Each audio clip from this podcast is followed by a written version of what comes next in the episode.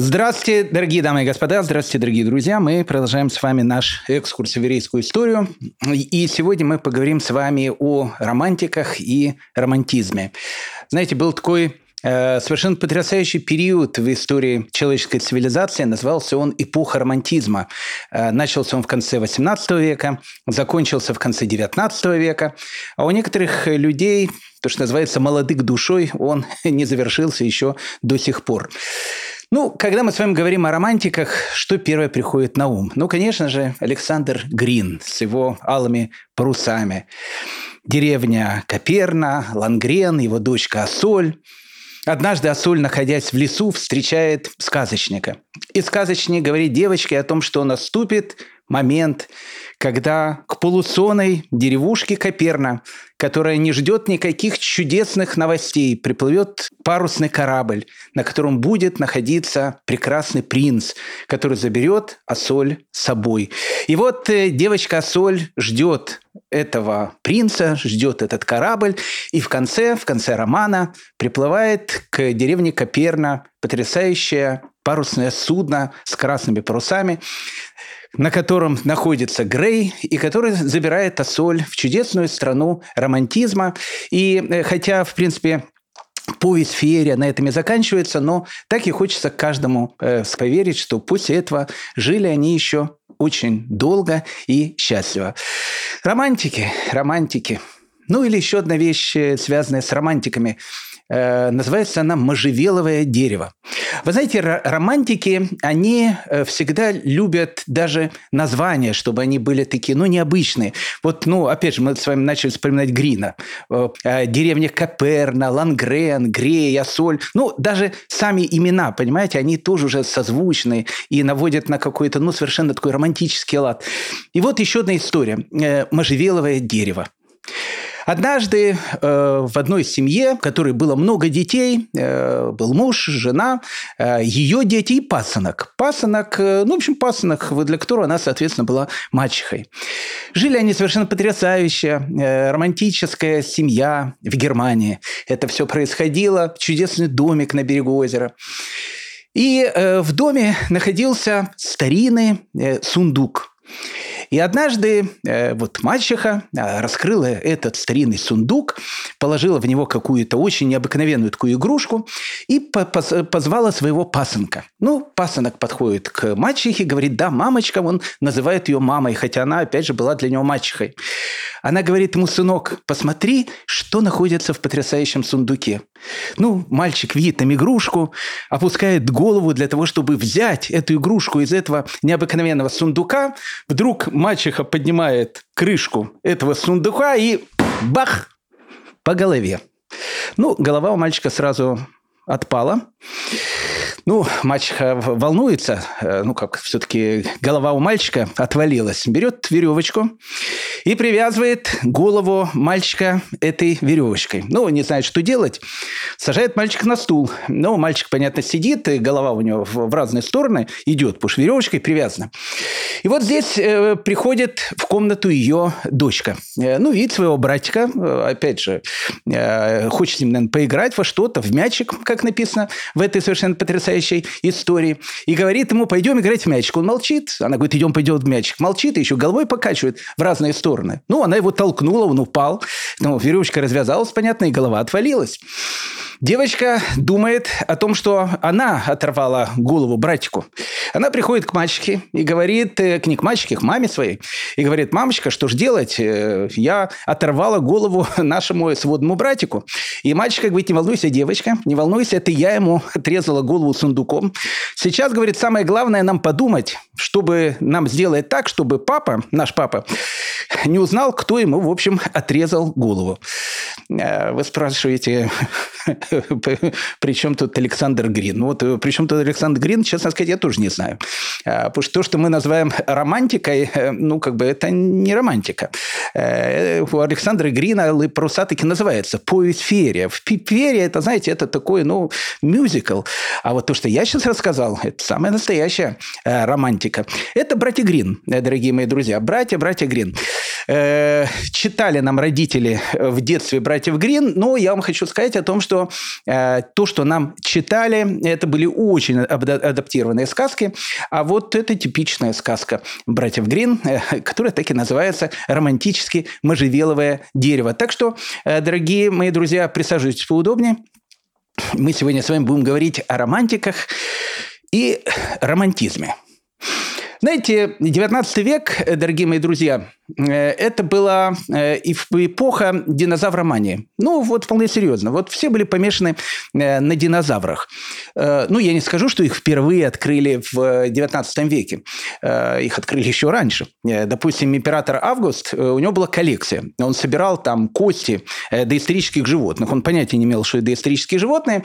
И император Август был уверен о том, что он собирает кости циклопов или, или каких-то древних гигантов. Поэтому у него была, в общем, целая коллекция коллекция, э, в общем, таких циклопов, э, состоящих из огромных таких доисторических костей. Э, ну, зачем так далеко идти, император Август? Давайте посмотрим нашего, то, что называется, Леонардо да Винчи. У Леонардо да Винчи, который вырос в деревне да Винчи, соответственно, в Тоскане, недалеко от Флоренции, одно из таких самых ярких его воспоминаний детства, которым помнил потом всю жизнь. И более того, он даже его будет описывать вот в самом-самом конце своей жизни. Вот это воспоминание, оно у него постоянно было в голове. А, он вспоминал о том, что он ну, гулял в, в окрестностях э, Винчи, э, и однажды он набрел на какую-то пещеру. А, пещера была очень глубокая, и его как бы буревало такое желание войти в эту пещеру и посмотреть, а что же там находится внутри. Но он боялся, но так как э, главная визитная карточка Леонардо да Винчи это была любознательность, он все-таки решил туда войти. Он пошел домой, взял факел, зажег этот факел, и с факелом он вошел в эту таинственную пещеру. И что увидел Леонардо да Винчи? Леонардо да Винчи увидел там скелет доисторического кита. И вот эта вот вещь, она произвела на Леонардо да Винчи ну, такое неизгладимое впечатление. Э, и вот он будет, этот образ этого кита, который, который он нашел нашел в горах Тосканы, где Тоскана, где Кит, где море, где океан. Э, вот она будет э, будоражить воображение Леонардо да Винчи всю жизнь. Поэтому, э, ну, сказать так о том, что динозавров не находили, это неправда. Но вот эпоха романтизма, 19 век, начало 19 века, это, дорогие мои друзья, начало эпохи именно динозавромании. Э, ну, начинается все с того, что в 1811 году Мэри Эннинг и ее братик Джозеф э, в Южной Англии, э, однажды, в общем, копаясь в земле, вдруг нашли череп какого-то гигантского животного. Причем череп был очень большой, пятиметровый. Об этом писали в газетах, это всех, всех будоражило воображение, что же это за такой гигант, которого они нашли. Ну, впоследствии этот череп будет, будет все знать, что он будет принадлежать ихтиозавру. Пока пока еще не знаю, что его зовут ихтиозавр, но потом это э, будет ихтиозавром.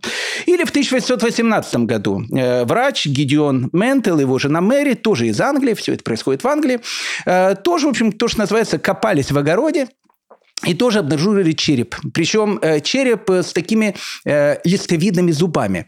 Э, ну, так как э, врач Гидеон Ментел, он был врач, э, и он э, прекрасно разбирался не только в анатомии, ну, в общем, и в биологии, и в зоологии, он сказал, что зубы этого гигантского животного очень похожи на зубы современного игуана. Ну и в дальнейшем это животное будет называться игуанодон.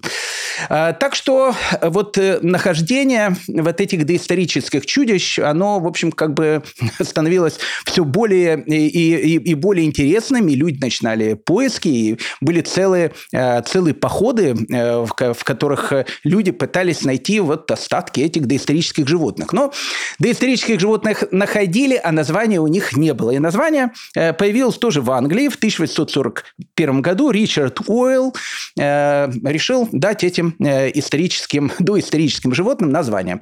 А, он взял два греческих слова, которые в переводе на русский язык обозначают ужасные ящеры. Ну, в общем, и получилось слово динозавр. А вот так вот, дорогие мои друзья. Вы спросите, ну, при чем тут динозавры к еврейской истории? Ну, как бы, э, дорогие мои друзья, самое прямое имеет к этому отношение. Дело в том, что для э, вообще церкви э, любые чудовища, и в частности вот такие скелеты, то, что находили, они всегда были связаны с чем-то дьявольским, э, даже больше, скажем, чем-то таким сатанинским. Поэтому каждый раз, когда пытались изобразить какое-то, не знаю, олицетворение демона, э, там, сатаны и так дальше, его изображали с головой какого-то дракона, с какого-то чудовища. Поэтому чудовища, э, скелет которых находят э, для церкви, испокон веков они всегда были связаны с демоном или с дьяволом. А эпоха, о которой мы сейчас говорим, эпоха романтизма, это эпоха бунта. Бог, он как бы провозглашает закон вечного рабства, а новая эпоха, эпоха романтизма, она провозглашает эпоху бунта, эпоха свободы. Поэтому символом этой эпохи становится дьявол или, или демон. Ну, э, ну, огромное количество произведений э, писателей-романтиков с этим связано. Э, ну, вот мы уже э, говорили с вами на прошлом нашем разговоре про Эрнста Гофмана, э, который пишет «Электронный эликсир сатаны, э, ну, о котором другой романтик Гейне, э, еврей, кстати, по национальности, э, Генри Гейне, сказал о том, что сам сатана не мог бы написать ничего более сатанинского, чем вот этот эликсир сатаны. Супье пишет мемуары дьявола. Ну, опять же, зачем далеко идти? Наш, наш все, Михаил Юрьевич Лермонтов, он тоже пишет демон. Почему? Потому что демон, дьявол, он становится символом эпохи. Отсюда и Гёте э, со своим Фаустом и Мефистофелем. Э, в принципе, э, между Фаустом и Мефистофелем, э, безусловно, Фауст очень трагическая фигура, но Мефистофель, он победитель, он побеждает в этой борьбе. Поэтому э, эпоха э, романтизма, которая начинается, это эпоха отрицания Бога э, и эпоха подражания демону, ну, или дьяволу. Спросите еще раз, э, я, я слышу ваши вопросы. Э, Равгадаль, что-то не, не туда уходим, причем тут евреи?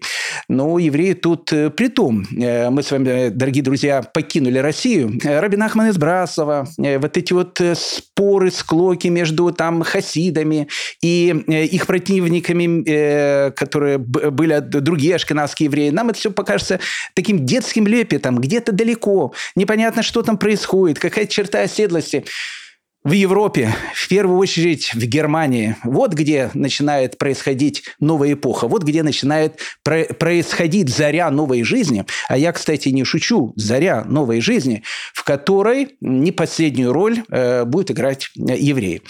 Э, ну, еще пару слов про эпоху романтизма, потому что мы с вами будем говорить про эту эпоху. Вы знаете, эпоха романтизма, э, она не только говорит о там, дьяволе, э, не только говорит о том, что э, он является как бы олицетворением этой эпохи. Э, знаете, был такой э, великий немецкий романтик, который звали Людвиг Тик. Э, ну вот он действительно великий романтик, э, один из основоположников, кстати, э, немецкого романтизма. романтизм, по большому счету, он зарождается в Германии.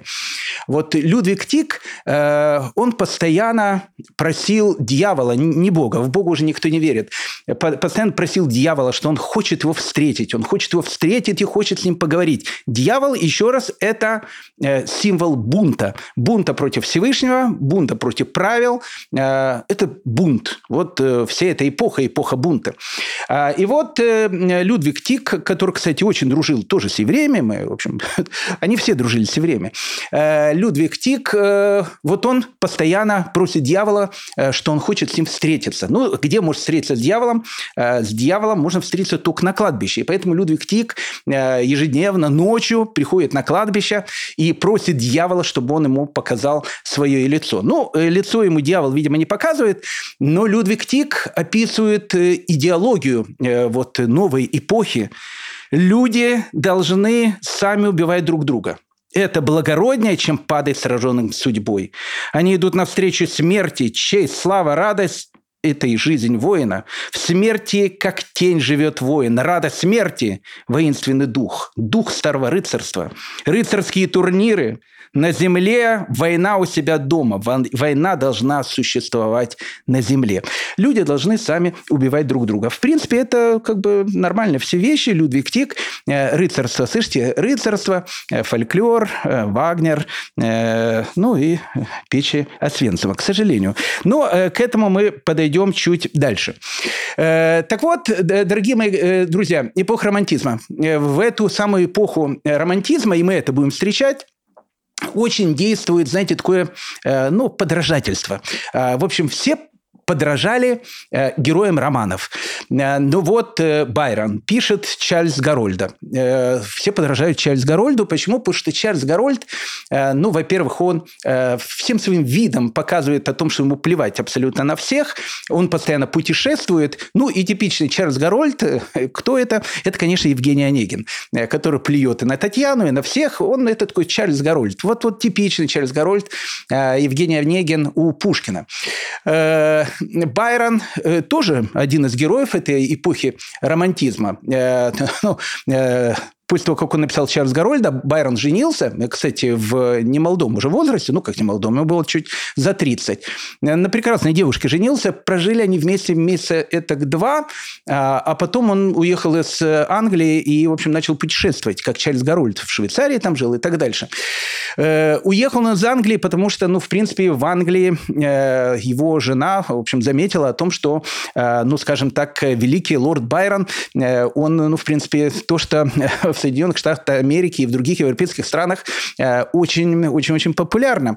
Ну, в общем, скажем так, он не совсем традиционный был. А в те времена в Англии это не очень любили. Но Байрон, ведь он же представитель бунта, представитель этой самой эпохи. Вот они были в Швейцарии, причем, причем у них была э, совершенно такая прекрасная компашка. Э, он, его друг Мэри Шейл, э, это жена его друга. Мэри Шейл – это та дама, которая потом напишет Франкенштейна или современный Прометей.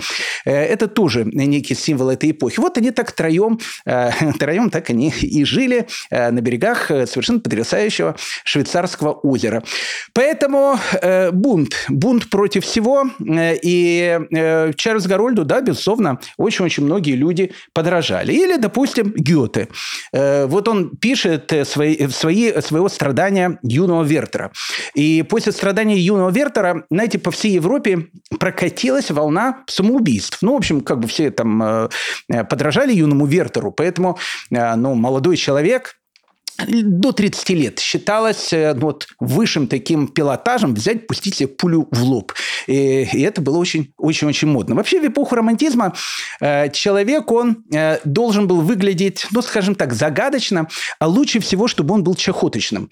Потому что чехотка, э, человек, который больной чехоткой, это было в тренде. Э, знаете, сейчас э, молодежь, у нее там, ну, не знаю, в тренде там, там, татуировку сделает, там, я не знаю, пирсинг какой-то э, сделать. А в эпоху романтизма э, пирсингов не было, татуировки тоже не делали. Но вот если человек, он был чахоточный, э, вот такой, знаете, худой, чахоточный, еще, прошу прощения, харкал кровью, вот это был высший пилотаж. Знаете, Александр Дюма-старший, у него есть э, совершенно потрясающая книга воспоминаний. Он как раз пишет про эту эпоху. Чахотка была у всех. Прежде всего у поэтов. Считалось хорошим тоном харкать кровью при всяком подходящем случае, связанным с эмоциями или умирать до 30 лет. Само собой разумеется, мы, оба молодые, тощие и длинные, претендовали на чехотку, и, в общем, это право окружающие за нами признавали. Поэтому э, эпоха, где модно было быть чехоточным, э, умирать до 30 лет, а лучше всего закончить жизнь самоубийством, как Вертер в, в страданиях юного Вертера. Э, эпоха романтизма – это эпоха э, тафофобии, ну, я понимаю, что вы не знаете, что такое тафофобия, э, потому что, э, ну вот, э, прошу прощения, сумасшествие с тафофобией закончилось до войны в 1934 году. Но началась она в эпоху романтизма, и, в принципе, до 1934 года она, ну, в общем, как серьезно существовала. Тафофобия – это боязнь быть похороненным заживо. Это визитная карточка эпохи. Визитная карточка эпохи романтизма, опять же, на которой некие евреи тоже, в общем, то, что называется, сходили с ума. Об этом чуть позже. Э, тафофобией э, страдали, ну, многие известные люди. Гоголь страдал, страдал тафофобией, э, Шопен страдал тафофобией, Альфред Нобель страдал тафофобией. А, более того, я думаю, что к Альфреду Нобелю тафофобия, э, боязнь быть похороненным заживо, опять же, пришла, я думаю, от его папы, э, которого звали Эммануэль Нобель, который тоже всю жизнь боялся э, быть похороненным заживо, но так как Эммануэль Нобель был, в общем, человеком изобретательным, вообще был изобретатель, он изобрел ну, вот ноу-хау, он изобрел самый, как ему считал, совершенно безопасный гроб. А вот в эпохе тафофобии, в общем, как бы изобретение безопасных гробов, это, в принципе, и э, было основная карточка, опять же, этой эпохи. Артур Шопенгауэр, э, когда он умер, он приказал не хоронить себя пять дней. Э, и попросил хоронить его тогда, когда, ну, в общем, в комнате будет распространяться, ну, прошу прощения, неприятный запах. Вот пять дней Артур Шопенгауэр лежал. На пятый день, когда неприятный запах стал распространяться, было понятно, что волю покойного можно уже исполнять. И, в общем, Артур Шопенгауэра похоронили.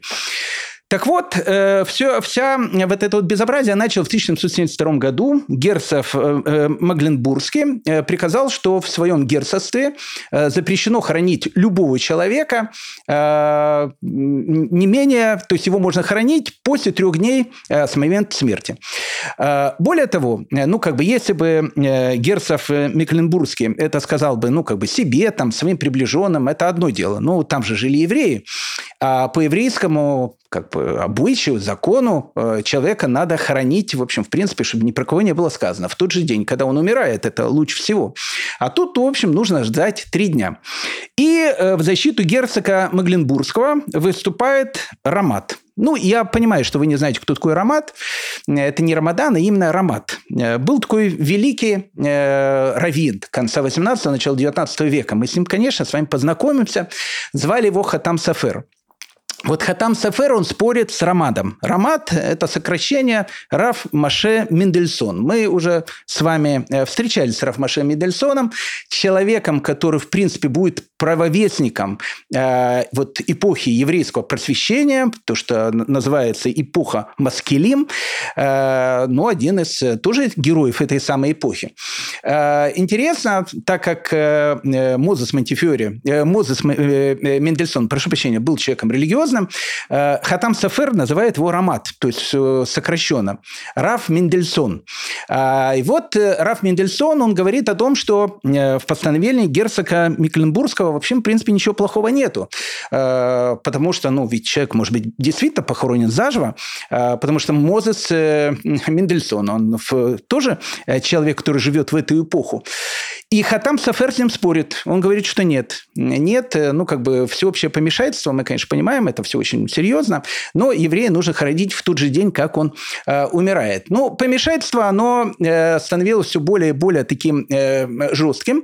В основном я хочу вам сказать, что эпоха романтизма и эпоха э, окончательного помешательства, центром ее был в Германии. Э, в 1792 году э, принцу Брауншвейскому Фердинанду э, пришла, в общем, в, в принципе, в голову потрясающая идея о том, что когда он должен быть похоронен, он должен быть похоронен в безопасном гробу. И с этого момента, в принципе, и начинается эпоха безопасных гробов. Особенно центр, еще раз, этой мании находится на территории Германии. Фердинанд Брауншвейский, когда он ну, как бы умер, еще до этого он завещал о том, что гроб, в котором его нужно похоронить, он должен иметь такое окошко, э, чтобы ему, в общем, попадал в это окошко свет.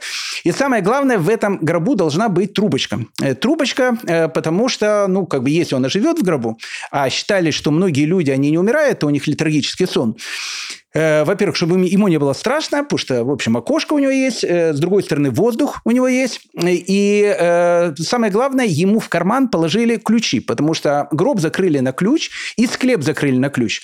И так как у него в кармане было два ключа, один от гроба, другой от склепа, то казалось о том, что если Фердинанд Брунштвейцкий, он, в общем, через какое-то время, то, что называется, воскреснет, он совершенно спокойно сможет выйти на свет белый. Э, ну, в принципе, э, все вот эти вот вещи, они начали э, развиваться, потому что если есть спрос, есть, точнее, есть предложение, то есть, значит, спрос. И в основном вот в Германии начинает разрабатывать ну, вот новые какие-то ноу-хау. Пастор Песпер. Он предложил такое ноу-хау, а каждый тогда ноу-хау, за него просто хватались. Еще раз, с начала 19 века. Он сказал о том, что, в принципе, нужно придумать такой, ну, некий такой способ, чтобы к ногам умершего, который умирает, привязывать такую ниточку. И эта ниточка, в общем, она соединялась бы церковным колоколом. И вот если какой-то из мертвых, он тоже называется, проснется, тут же начнет, в общем, звонить колокол, люди, в общем, прибегут и, в общем, откопает его из-под земли. С ним спорит пастор Бер, э, тоже, э, соответственно, немецкий пастор, который говорит о том, что, ну, слушайте, ну, мало ли что там, э, ну, не знаю, постоянно колокола будут звонить, иди знай, из-за чего они будут звонить. Поэтому пастор Бер предлагает новое ноу-хау на своем кладбище, и, и, и это ноу-хау, кстати, многие принимают. Э, заключалось ноу-хау в следующем. Э, когда человека хоронят, в, в гроб, опять же, вставляется такая трубочка, верх этой трубочки он выходит наружу для того, чтобы если человек, он, в общем, в гробу, то, что называется, просыпается, ему было было чем дышать.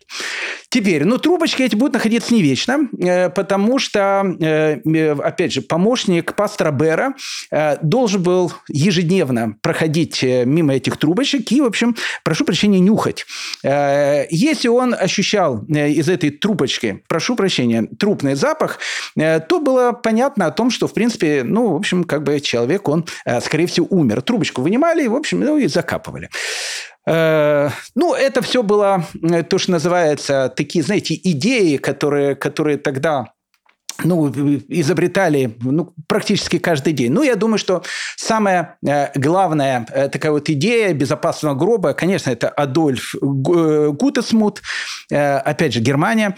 Адольф Гутесмут придумает гроб, который становится стандартным таким гробом. Более того, он даже проэкспериментировал, он даже два часа пробыл в этом гробу. Более того, он не просто пробыл в этом гробу, его еще накормили в этом гробу супом, написано сосиской и он еще даже выпил стакан пива. То есть э, так все, в общем, было продумано, что если человек просыпается, ему даже еду сразу туда дают. Э, Адольф э, Гудсмут сказал о том, что на самом деле покойнику за руку и за ногу нужно привязывать такую вот веревочку. Веревочка это будет выходить наверх, наверху будет находиться колокольчик. И если, в общем, в принципе, ну, в общем, то, что называется, проснется, то, в общем, колокольчик зазвонит.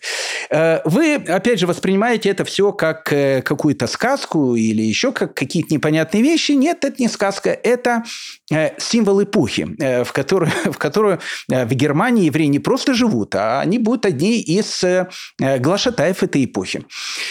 Э, ну, дальше еще более интересно. Эпоха э, просвещения – это эпоха э, привидений э, и эпоха фольклора. Ну вот все привидения, э, все ужасы, э, которые могут прийти в голову, вот они все возникают э, в эпоху романтизма. Не случайно, э, допустим, э, Стокер пишет своего Дракулу, э, Мэри Шелли пишет своего Франкенштейна.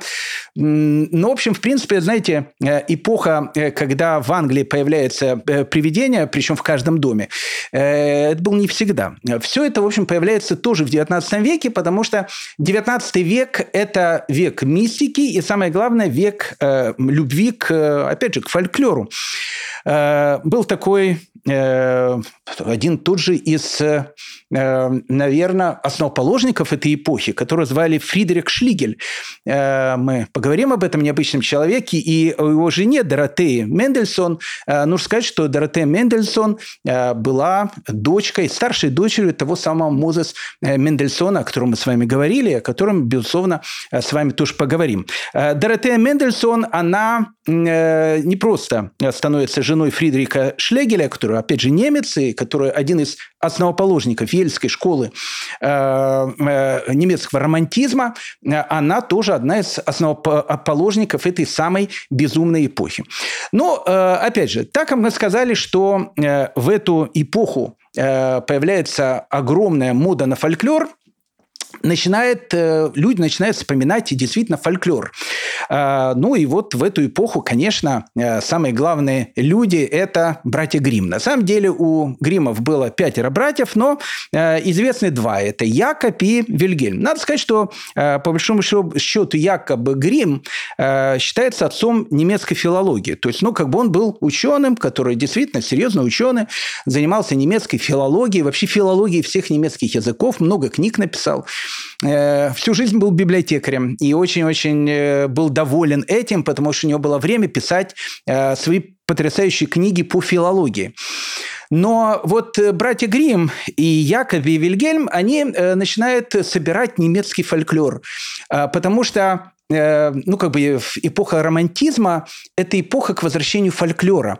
А, ну, как бы если, э, как сказал э, еще один известный романтик, перед тем, как он в, в дурку попал, это Ницше, когда он сказал, что Бог умер.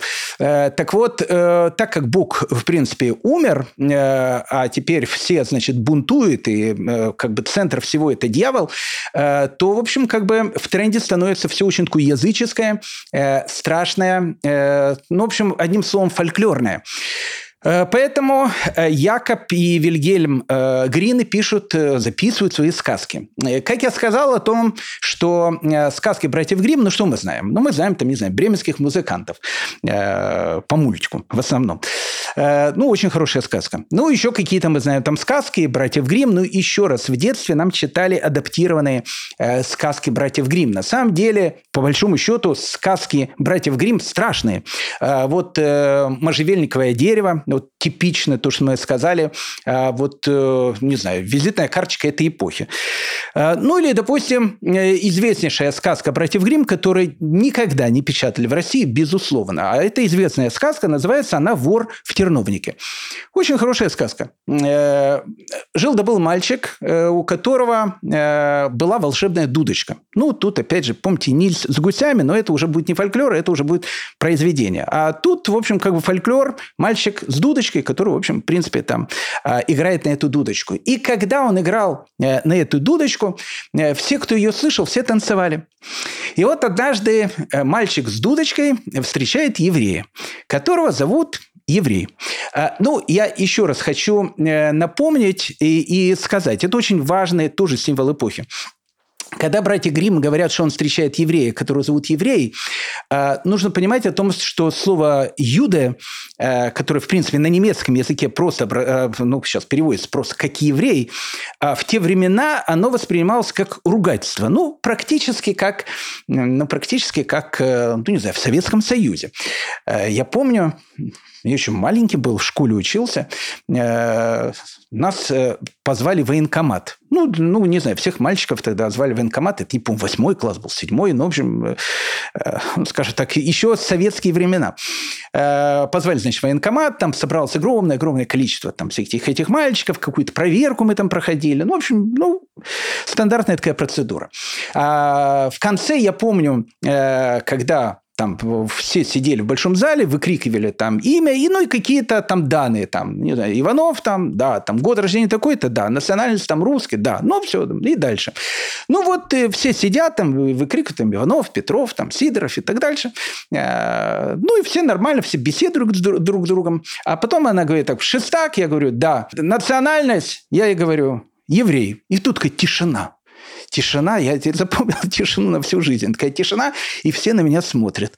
Э, евреи-то, евреи-то тогда было ну, оскорбление, ну как, э, культурные люди, они, э, ну так, ну как, назвать кого-то евреем, это, ну, оскорбительная немножко такая вот вещь э, была в Советском Союзе.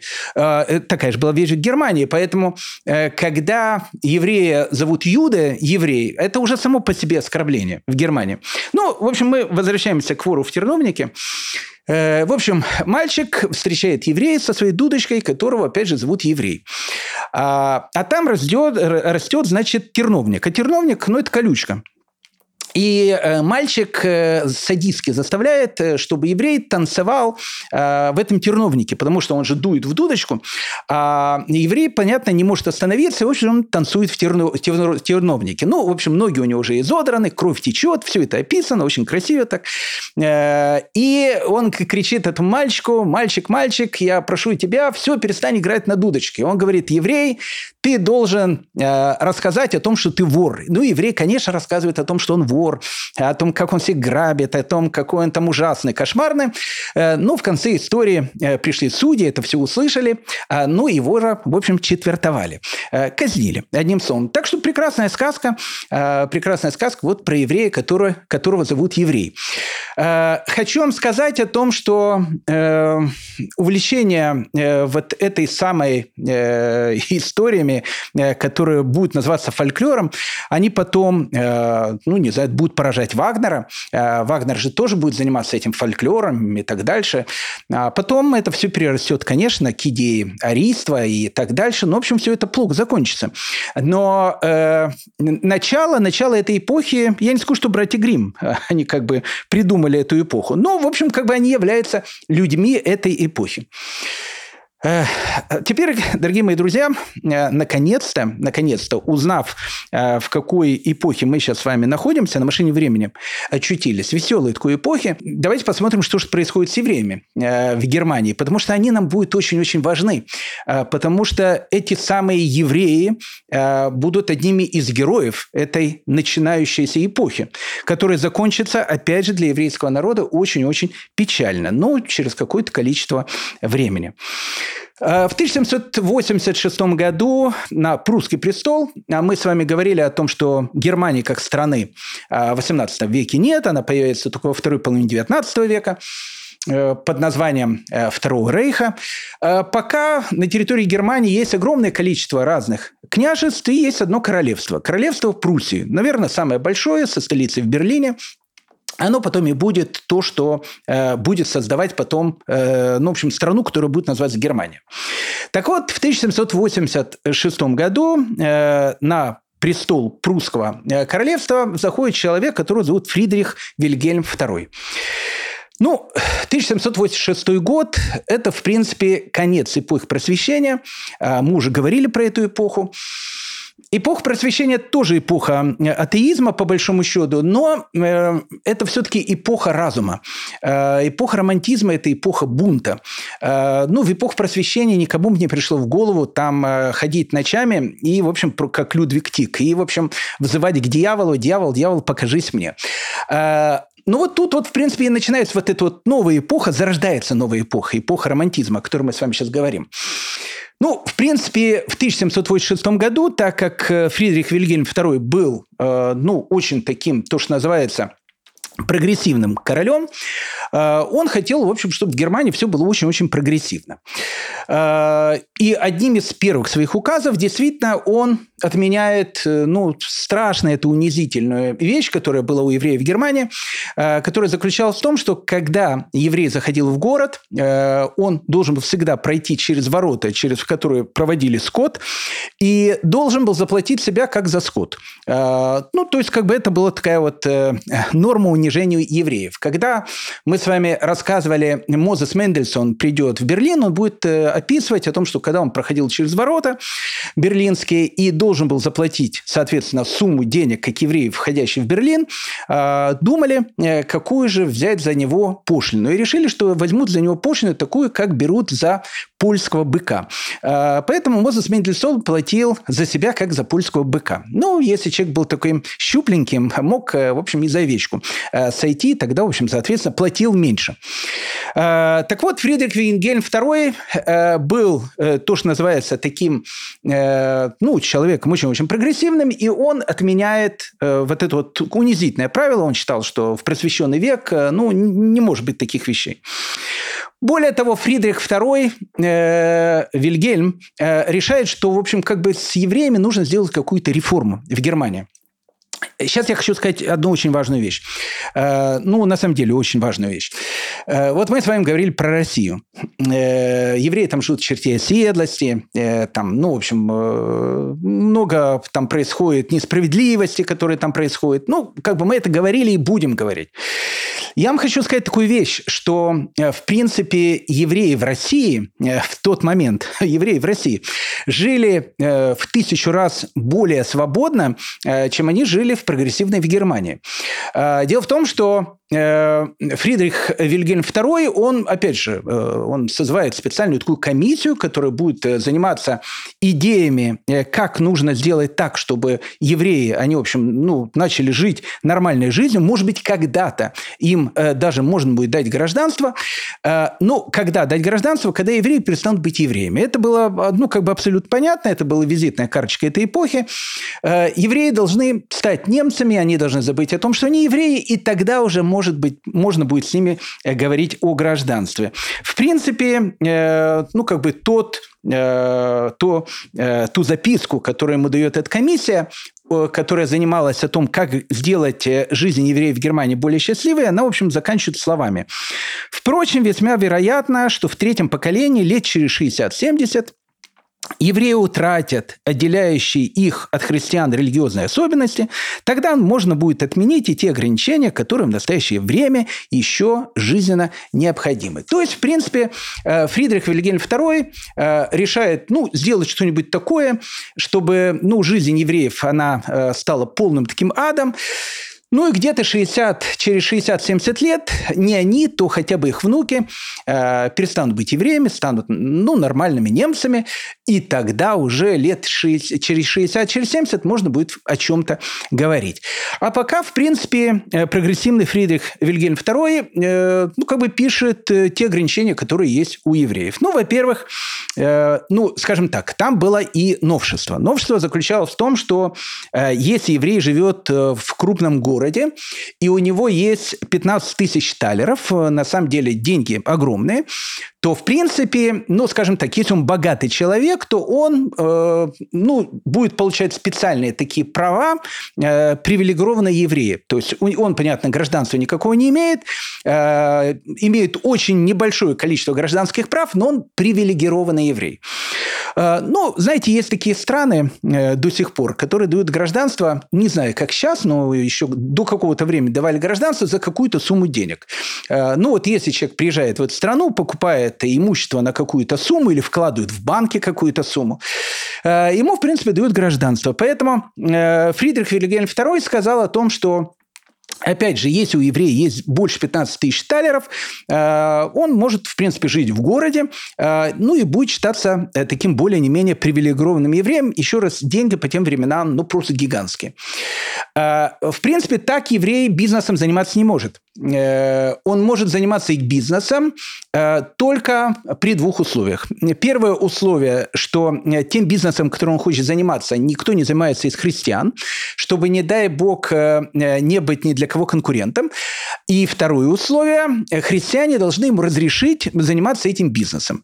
Э, как вы понимаете, при таких условиях э, бизнесом никто практически не занимался. Но, опять же, занимались те, у которых были, э, ну, то, что мы говорим, огромные деньги. В принципе, по закону Фридриха Вильгельма II евреи не могут заниматься ничем. Самые запрещенные профессии для евреев – это столярническое дело, быть портным или сапожником сапожником. Это категорически запрещалось. В принципе, если вы спросите, а чем должен был заниматься еврей, в принципе, ну, как бы лучше всего покинуть Германию. Ну, как бы это лучше всего. А, ну, как бы, а если он там живет? Ну, если там живет, не знаю, пускай там э, ростовщичеством занимается, там деньги одалживает. А, ну, тогда уже появились банки, и немецкие банки довольно хорошие, поэтому на этом тоже не проживешь. Поэтому ну, в принципе, еврей в Германии должен был как-то прозябать или, э, ну, как бы выживать. Но э, для того, чтобы быть объективным, э, все-таки Фридрих Вильгельм II, он э, дает некое послабление евреям Германии. Он говорит, что если еврей, он богатый, и если он ведет себя нормально, то есть, ну, как бы ведет себя не как еврей, э, то, в принципе, он дает ему привилегию не называться юды. А такой человек, он может называться деистом. Деист – это тот человек, который, в принципе, верит в Бога, но он как бы не принадлежит никаким религиям. Он там и не еврей, и не христианин, как бы, но он такой вот деист. Поэтому, ну, таким вот прогрессивным евреем, в принципе, если, опять же, он был очень богатым человеком, и, э, ну, прав, опять же, у него никаких не было. Но привилегия все-таки у Фридриха Вильгельма II была в том, что он, опять же, может называться не, не юдом, может называться деистом. А, ну, в принципе, во всем остальном э, прекрасная Бракиза, э, как говорится, все хорошо, все хорошо. Основная идея Германии тогда по отношению к евреям заключалась в том, что нужно сделать абсолютно все, чтобы евреи в Германии уменьшались. А, ну, одним словом, чтобы становился их все меньше и меньше. И в конце концов, чтобы они исчезли. А, знаете, когда в самом начале войны э, немцы решали, э, как вот э, осуществить окончательный еврейский вопрос, чтобы уничтожить евреев, в принципе, победила, ну, в общем, та идея, которую мы знаем, что нужно всех глобально уничтожить. Но одна из первых идей, которая была, она была, в общем, в принципе, такая, как у Фридриха Вильгельма II, и, ну, в принципе, она и до этого была, и после этого она, кстати, была. Э, который говорил о том, что ну зачем э, евреев убивать? Э, надо сделать так, чтобы их становилось, в общем, все меньше и меньше. Поэтому лучше всего им сделать операции, э, чтобы у них не могло быть детей. И вот они как бы будут умирать, ну и все, и евреи так э, самостоятельно, в общем, в принципе, и исчезнут. Э, в принципе, идея э, Фридриха Фельгельма II в действии, ну, в общем, она не победила, как мы знаем, потому что э, приняли более радикальную идею убивать абсолютно всех. А, поэтому для того, чтобы понять, опять же, как действовала эта идея в Пруссии конца XVIII века, ну, давайте возьмем для примера город, который назывался Бреслау. Э, ну, сейчас этот город называется Вроцлав, э, находится он в Польше, но тогда Бреслау – это, в общем, часть Пруссии, причем э, стал он частью Пруссии в 1741 году, и, в общем, ну, как бы это Германия, Бреслау. В Бреславу на тот момент э, должно, ну, то есть, скажем так, э, по закону может жить э, ровно 160 семей, э, которым разрешили в Бреславу жить. Причем не на одну семью больше, ровно 160. То есть, ну, скажем так, 160 семей – это э, вот та, э, скажем так, та ячейка, которая не может быть больше. Э, поэтому э, по закону города Бреслау, в принципе, это закон всей Пруссии, он заключался в том, что женить или выдать замуж, в принципе, можно было только одного ребенка.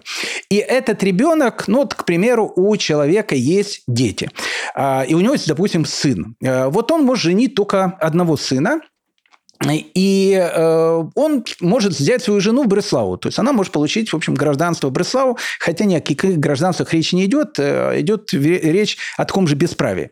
Но в Бреславу они могли жить. Теперь, но если у человека есть второй сын, э, ну, если есть второй сын, э, пускай уезжает из Бреславу в другой город. Если ему там позволят взять жену. А если не позволят взять жену, не позволят взять жену, уезжай из Пруссии. И там, в общем, размножайтесь. Э, то есть самое главное заключается в том, что э, человеку запрещено э, э, женить или выдавать замуж э, э, всех, кроме одного ребенка. По большому счету, э, так как мы с вами уже тысячу раз, как мантру, э, говорили про разделы Польши, э, второй раздел 1793, э, третий раздел 1795, довольно большая часть э, территории современной Польши, э, а, ну, небольшая, ну, какая-то часть отошла, э, отошла Пруссии, то есть отошла Германии. Ну, допустим, такие города, как Познань, э, Белосток, Варшава даже. Э, в общем, все эти города, э, они э, отошли, в принципе, э, они отошли, в принципе, к, э, к территории э, к территории, э, к территории Пруссии.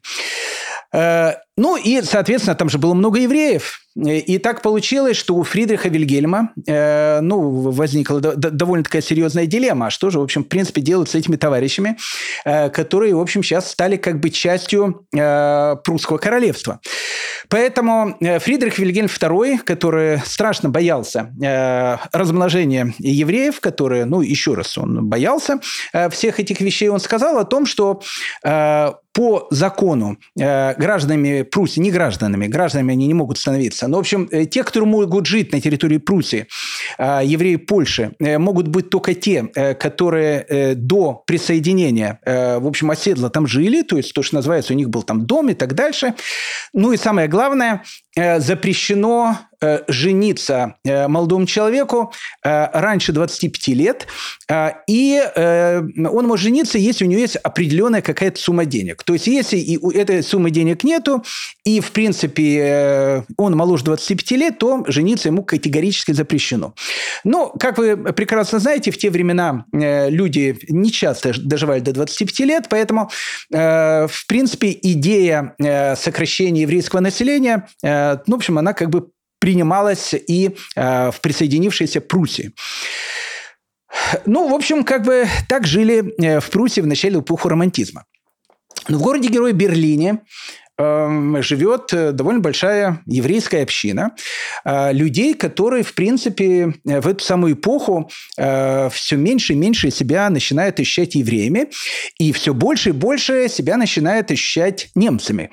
В принципе, одним из, ну, не знаю, правоизвестников этой эпохи был человек, которого звали Мозес Мендельсон. Ну, еще раз, мы знакомились с этим человеком, мы обсуждали и говорили о его биографии, ну, безусловно, э, ну, человек он был талантливый, э, человек он был религиозный. Всю жизнь, кстати, он был религиозным евреем, ортодоксальным евреем.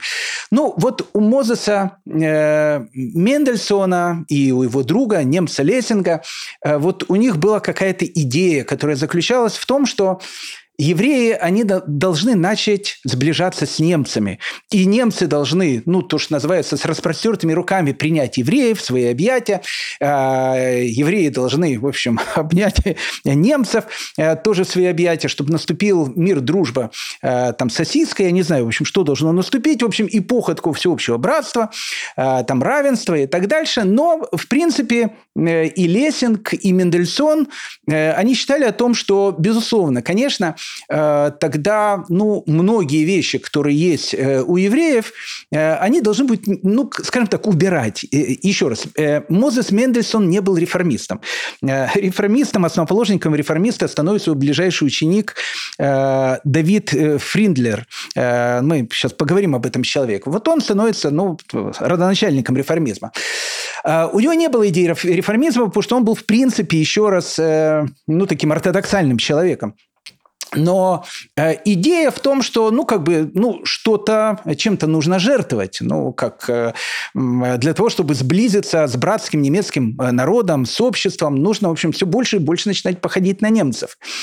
Так вот, если у Мозес Мендельсона это все было, знаете, такая, как, опять же, мы вспоминали Гёте, Фауста, «Остановись, мгновение, ты прекрасна». То есть он, ну, как бы у него это было некое романтическое в смысле эпохи, в смысле романтическое, романтическое некое э, видение будущего, э, то, в принципе, жесткая правда жизни показала совершенно другую вещь. Э, у Мозеса э, Мендельсона у него было шестеро детей. Четверо из них крестились. Э, ну, как бы это факт. Э, более того, интересно, что в середине XIX э, века говорят, что в Германии проживало 56 потомков Мозеса Мендельсона, из которых евреями было только 4 человека. То есть через 50 лет после смерти Мендельсона из 56 его потомков только четверо оставались евреями, все остальные уже были давно христианами. Так вот, э, в эту самую эпоху, э, эпоху э, начинающегося романтизма, эпоха бунта, эпоха, когда, опять же, те же самые евреи Берлина говорят о том, что хотим, в общем, там, свободы, равенства, братства, весь, вся вещь, которая есть с иудаизмом, их уже давным-давно, в общем, как бы начал напрягать. Э, наоборот, они бы, опять же, э, упали бы в объятия братскому немецкому народу. Э, но вот законы, которые, опять же, были у Фридриха Вильгельма и после него, ну, как бы, ведь они касались всех евреев, и, соответственно, они касались берлинских евреев, которые уже на евреев мало были похожи. И вот в 1798 году берлинские евреи, они пишут такую специальную записку, в котором говорят о том, что мы очень просим нашего короля и просим наше правительство ну, делать какое-то, господа, различие. Ну, различие нужно какое-то делать. Есть какие-то темные массы. Ну, ну не знаю, то, то, что называется там религиозные там, фанатики и так дальше. Ну, смотрите, правительство может быть право. Там нужно отменять равинские суды, нужно там делать так, чтобы они изучали какие-то светские предметы в школах. Там. Ну, многие все вещи для того, чтобы их, в конце концов, ассимилировать. Ну, это понятно. Но мы-то уже ассимилированы. То почему тогда, в принципе, ну, как бы нас должны равнять с, с этой темной массой, а это является несправедливым? Ну, надо сказать э, о том, что, в принципе, правительство э, дало берлинским евреям ответ. Ну, очень такой демократический ответ в котором говорили, что мы понимаем, что в тех антиеврейских законах, которые есть, есть ну, какая-то э, определенная жестокость. Но в принципе, в принципе э, правительство, наоборот, хочет хорошо, что было для евреев. Э, пишет в этом вот ответе э, берлинской общине. Правительство не может так поступить. Ну, так поступить, именно дать права ибо эти законы связаны с целой политической системой, цель которой – охранять христианское население от неудобств, связанных с принятием в ее состав граждан еврейской нации, при ее обособленности, национальной ненависти, особой иерархии и порядке воспитания. И хотя при этом часто страдают и невинные евреи, имеется в виду, ну, в общем, э, берлинские евреи, правительство не может отменить репрессивные законы до тех пор, пока не последует общее коренное улучшение в еврействе. Именно дальнейшее сохранение этих законов может дать евреям толчок к работе в правильном направлении реформы, дабы они могли удостоиться полного уравнения с прочими гражданами нашей страны. Ну, то есть, в принципе, э, ответ был берлинской общине дан однозначный. Э, смысл всех притеснений э, заключается только в том, чтобы евреи перестали быть евреями. Ну, вот новая эпоха. Новая эпоха. Тут, в принципе, евреев уже никто не загоняет быть христианами. Если еще лет так, там, 200-300 назад, в Средневековье, Э, ну, готовы были сделать только все, э, чтобы евреи перестали быть евреями и стали христианами. Нет, в новую эпоху всем уже плевать, кем они будут, э, пусть, пускай будут дуистами. Самое главное, чтобы они перестали быть евреями. То есть новая эпоха, ну, в принципе, идея говорит одну и ту же. Главное, чтобы просто перестать быть евреями, но уже без религиозной какой-то подоплеки. Ну, конечно, э, и Давид Фриндлендер, э, который еще раз э, ну, является одним из руководителей этой самой берлинской общины, еще раз ближайший ученик Мозеса Мендельсона. Мозес Мендельсон, хочу еще раз подчеркнуть, был религиозным человеком. Давид Фридлендер, его ученик ближайший, он, кстати, не крестился, это нужно отдать ему должное, но он будет являться, в принципе, одним из отцов, э, основателей реформистского движения в иудаизме. Э, если вы будете читать про реформистский иудаизм, э, вы обязательно увидите, что один из отцов-основателей – это Давид Фридлендер, с которым мы сейчас с вами, ну, то, что называется, на одной ноге и познакомимся. Э, ну, после того, как э, было понятно о том, что правительство не собирается э, никаким евреем, которые, опять же, находятся на территории, на территории Германии, не давать, в общем, никаких совершенно гражданских прав и так дальше, ну, тогда Давид Фридлендер и, в общем, прогрессивная часть берлинской общины решил пойти на крайний шаг. Одним из таких, скажем, либеральных священников в Берлине тогда был пастор, которого звали пастор Тейлер. Он считался таким полным либералом. И вот э, Издается такая анонимная книга. Э, опять, опять же, все знали, кто является ее автором. Э, все знали о том, что автор ее Давид Фриндлендер, хотя, опять же, э, авторство свое он не написал. Вот на этой брошюре она называлась «Послание к обер консисторскому советнику, пастору Тейлеру от некоторых отцов семейств еврейского вероисповедания». И вот Давид Фридлендер э, и другие э, берлинские евреи пишут пастору Теллеру, э, ну, как бы целое такое воззвание с вопросом. Они говорят так, мы отошли от иудаизма. Ну, как бы иудаизм – это все мракобесие и все эти вот вещи, но это все, все совершенно понятно. Но по большому счету, ну, как бы мы представители уже другой эпохи. Это эпоха романтизма. Эпоха романтизма – это эпоха, это, это теистическая эпоха бунта. Э, поэтому, понимаете, э, ну вот э, христианская идеология о том, что у Бога есть сын и так дальше – но она, мы ее тоже не можем принять. Ну, потому что, ну, как мы и от иудаизма ушли, и теперь сюда, значит, пришли и так дальше. Но так как мы понимаем о том, что, в принципе, ну, нету другого пути э, у, у нас стать ну, вот, настоящими немцами, э, кроме того, что всем нам надо креститься, поэтому мы спрашиваем у пастора Теллера э, следующий вопрос. На самом деле нагло такой вопрос был. Ну вот мы станем, допустим, протестантами.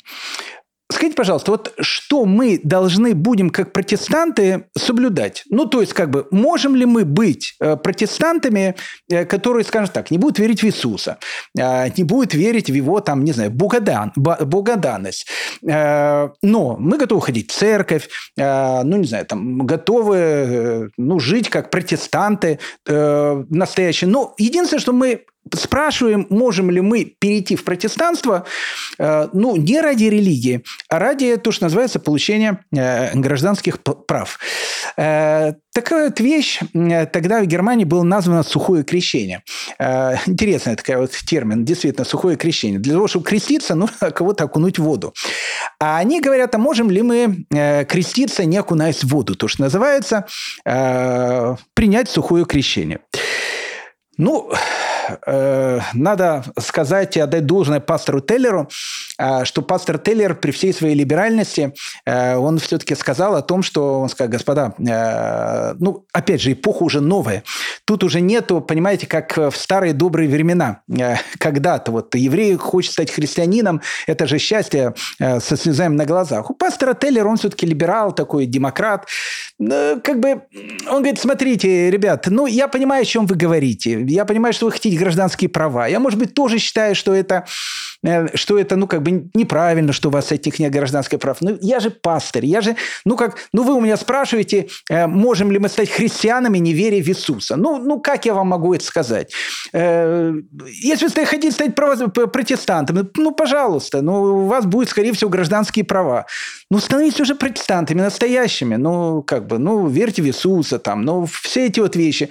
Такие вот вещи, знаете, эти еврейские штучки, то есть мы это возьмем, это не возьмем, ну, так оно не пойдет.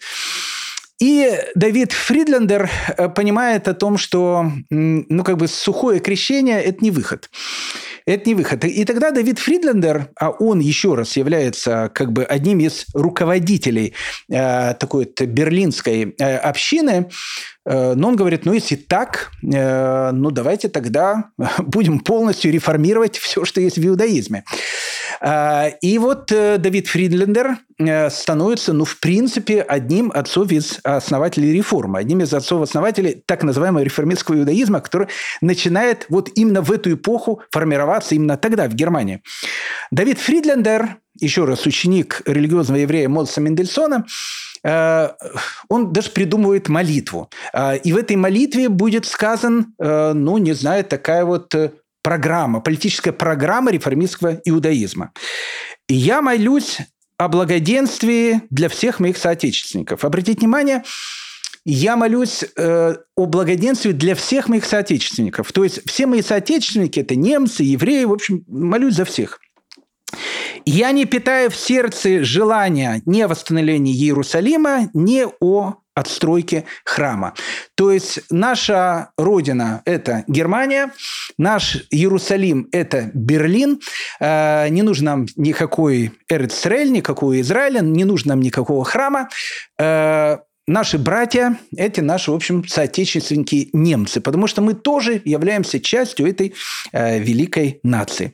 А, поэтому вот это был путь э, Давида Фридлендера. Э, если не помогает то, что называется сухое крещение, то можем пойти по этому пути. Ну, на самом деле, нужно отдать должное – что э, вот этого пастора Теллера которая, ну, в принципе, отказала евреям, потому что многие евреи Берлина, они бы крестились сразу. Многие были возмущены этим. В частности, был такой человек, его звали Фридлих Шлей, Шлеймахер. Фридлер, Фридрих, прошу прощения, Шлеймахер был тоже одним из отцов-основателей эпохи романтизма.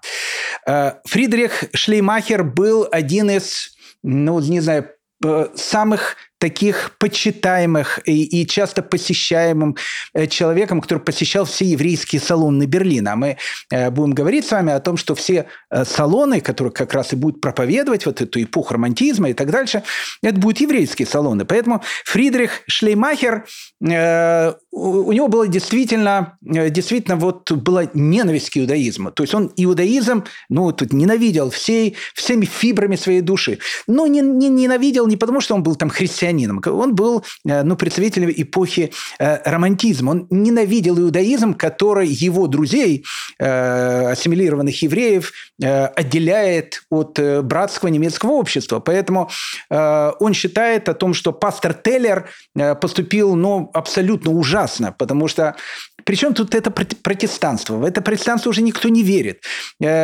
Пускай, ну, пускай они формально пройдут там крещение, пускай они формально станут протестантами, но как как бы э, ну, он считал, в общем, в принципе, э, и прогрессивного пастора Теллера мракобесом. А интересно, что э, Фридлих Шлеймахер, который дружил со многими-многими евреями, действительно дружил с евреями, но такими же, как и он. Он был ну, человеком, который разработал романтическую философию. А вся эта романтическая философия, она в, ну, в свое время поразила Вагнера. Э, вот э, Рихард Вагнер, э, любимый композитор Гитлера, ну и, в принципе, один из провозлевестников Третьего Рейха.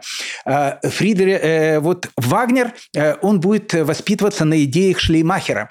А у Шлеймахера, как у отца-основателя романтической философии, он всех людей делит на две категории. Он говорит так, есть люди, есть нелюди. И вот жить, в принципе, в новом романтическом обществе э, могут только люди. А э, не люди, в общем, не люди, э, они люди, они исчезнут. Фридрих Шлеймахер, он был поклонником Гёте, и он постоянно цитировал вот эту вот фразу, которую сказал в свое время Мефистофель. Это была его любимая фраза. «Нет в мире вещи, стоящей пощады, Творение не годится никуда. Действительно, в этом мире э, нет вещи, которые, э, которые требуют какой-то пощады, поэтому, в принципе, не люди э, по Фридриху Шлеймахеру, в принципе, непонятно, должны ли они вообще существовать. Кто такой не люди, мы посмотрим в дальнейшем. Ну и тут под то, что называется под занавес, в общем, появляется совершенно новая вещь совершенно новая вещь. Э, выходит книга э, некого такого человека, которого звали Гратенауэр. Э, вот Гратенауэр значит, самое начало 19 века. И все идет из-за этой полемики. Опять же, полемика. Мы хотим стать протестантами, но не соблюдая протестантизм. Все, кто-то за, кто-то против. И тут появляется вот новая ласточка, новая ласточка этой эпохи, эпохи просвещения, э, Гратенауэр. Ну, Гратенауэр, э, ну, типично такой бургер.